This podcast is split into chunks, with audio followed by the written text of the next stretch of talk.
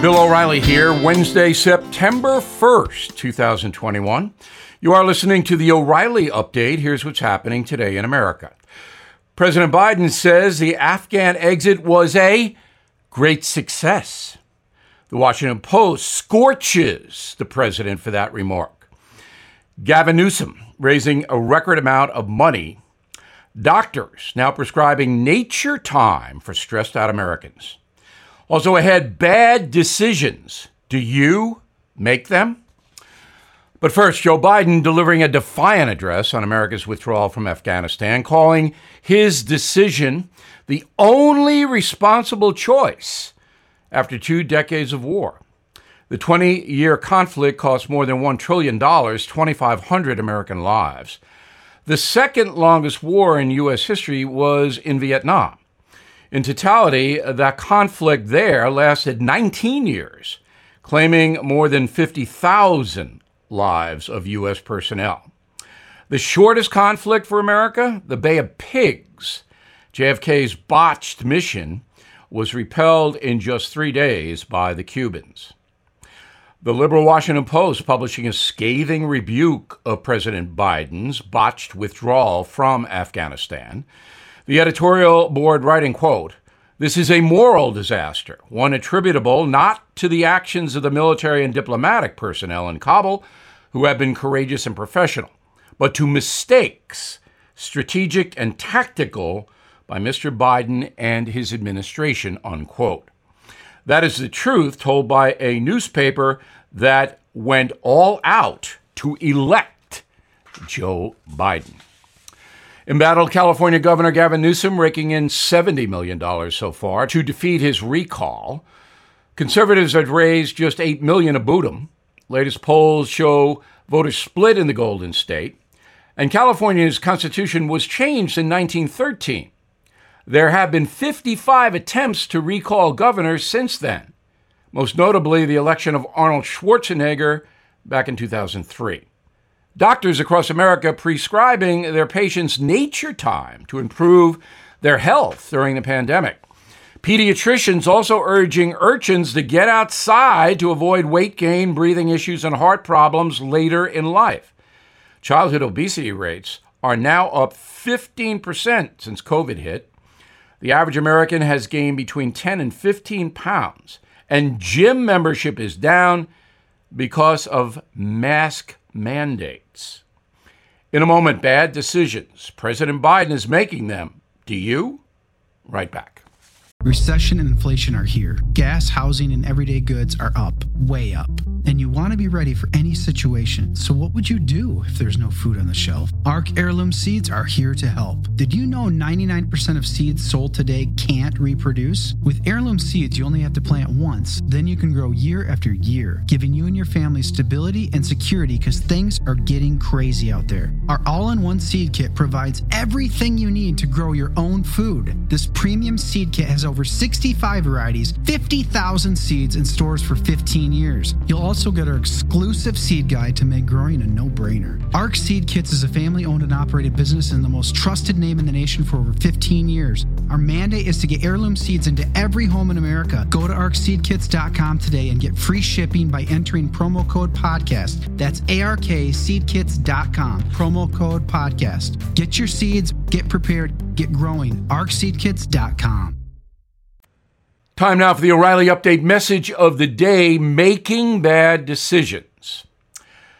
Last night, Senator Joseph Lieberman appeared on my television program, The No Spin News, and said the war in Afghanistan was essentially over when Joe Biden became president. Under President Trump, 44 American military were killed in action in Afghanistan in four years 44. And none were killed under Biden until last Thursday when terrorists slain 13 American military personnel.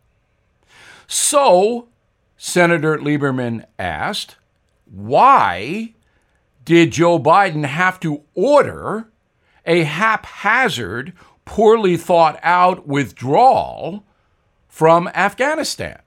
What was the urgency to do it in a way that caused death and destruction? Now, as soon as Biden took office, the Taliban mobilized.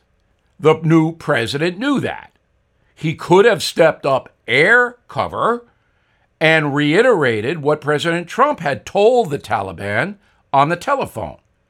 You stand down or you yourself will be killed. That's what Trump said. Instead, President Biden made a series of bad decisions that led to the USA being humiliated by the terrorists and, as mentioned, 13 service people killed. Mr. Biden has also made a terrible decision on the border, an awful decision having the American energy sector demoralized and putting federal regulations in place to cripple our energy industry. Those were all bad decisions. The point is that if you do something and it doesn't work out well, other people get hurt. In your life, you know that. Every bad decision you have made not only hurts you, but those around you. Now, all of us have an obligation to think outside of ourselves. At this point, I don't think President Biden is even capable of thinking at all. He is doing what other people tell him to do. Now, here's an interesting question. If you voted for Joe Biden, did you make a bad decision? Some people will never admit they will make a bad decision in any capacity. Those folks are called narcissists. And what we saw in Biden's Afghan speech was narcissism. He had the gall to tell the world that his Afghan withdrawal was excellent. It was terrific. He must think that we are all morons. Biden made a bad decision, a deadly decision, and will not admit it. I'm Bill O'Reilly, and I approve the message by writing it. For more honest news analysis, please go to BillO'Reilly.com where you can see my TV broadcast. And also, Killing the Mob, an enormous bestseller, available for your reading pleasure. In a moment, something you might not know. Hey guys, it's Vivek Ramaswamy here, inviting you to listen to my podcast, Truth.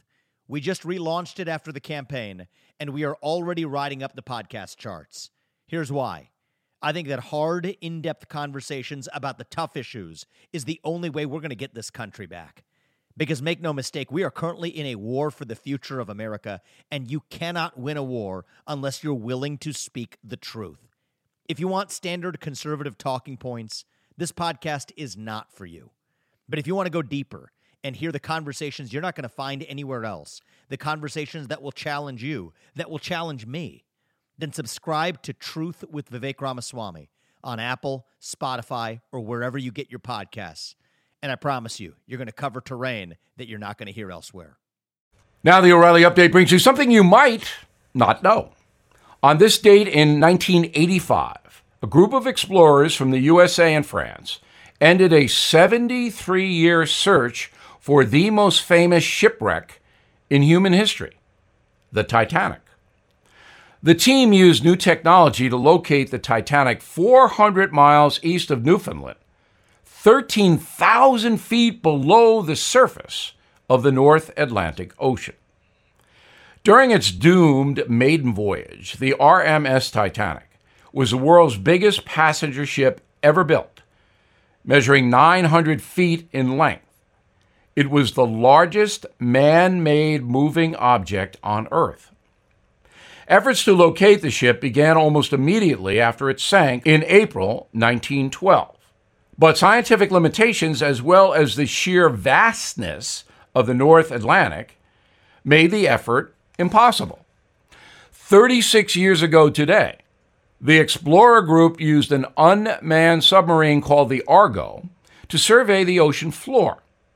In the early morning of September 1st, Argo was investigating debris when it suddenly passed over a very big object. It was the hull of the Titanic. The next day, the main body of the ship was discovered nearby. It had split in two, but many of its features and interiors were remarkably well preserved because of the freezing water. The discovery renewed a global frenzy about the Titanic that lasted decades. The event sparked a series of movies, books, documentaries, TV specials. The film Titanic from director James Cameron was the first motion picture ever to earn a billion dollars. And here's something else you might not know the sinking of the Titanic was featured in Nazi propaganda. Minister Joseph Goebbels, who spewed propaganda all day long in Germany, commissioned a 1943 movie that focused on greedy British and American businessmen aboard the ship.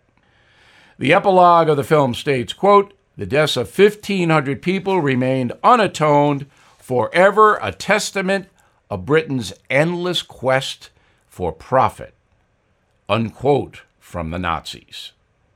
Back after this. Who is there for the families left behind when a service member or first responder dies or is catastrophically injured in the line of duty? Who is helping our nation's homeless veterans? And who is helping our nation keep its vow to never forget 9 11? I'll tell you who the Tunnel to Towers Foundation. The foundation's In the Line of Duty programs honor our nation's heroes and their families. That includes its Gold Star, Fallen First Responder, Smart Home, and Homeless Veteran programs. The foundation's Never Forget programs engage people in 9 11 remembrance across America. Over 80 runs, walks, and climbs a year, dozens of golf outings and barbecues. And the Tunnel to Towers 9 11 Institute is helping to educate kids in kindergarten through 12th grade about our nation's darkest day, 9 11. More than 95 cents of every dollar you donate to Tunnel to Towers goes to its programs. This charity keeps its word and honors our nation's greatest heroes. Donate $11 a month to Tunnel to Towers at t2t.org. That's T, the number 2, t.org. Thank you for listening to the O'Reilly Update. I am Bill O'Reilly. No spin, just facts, and always looking out for you.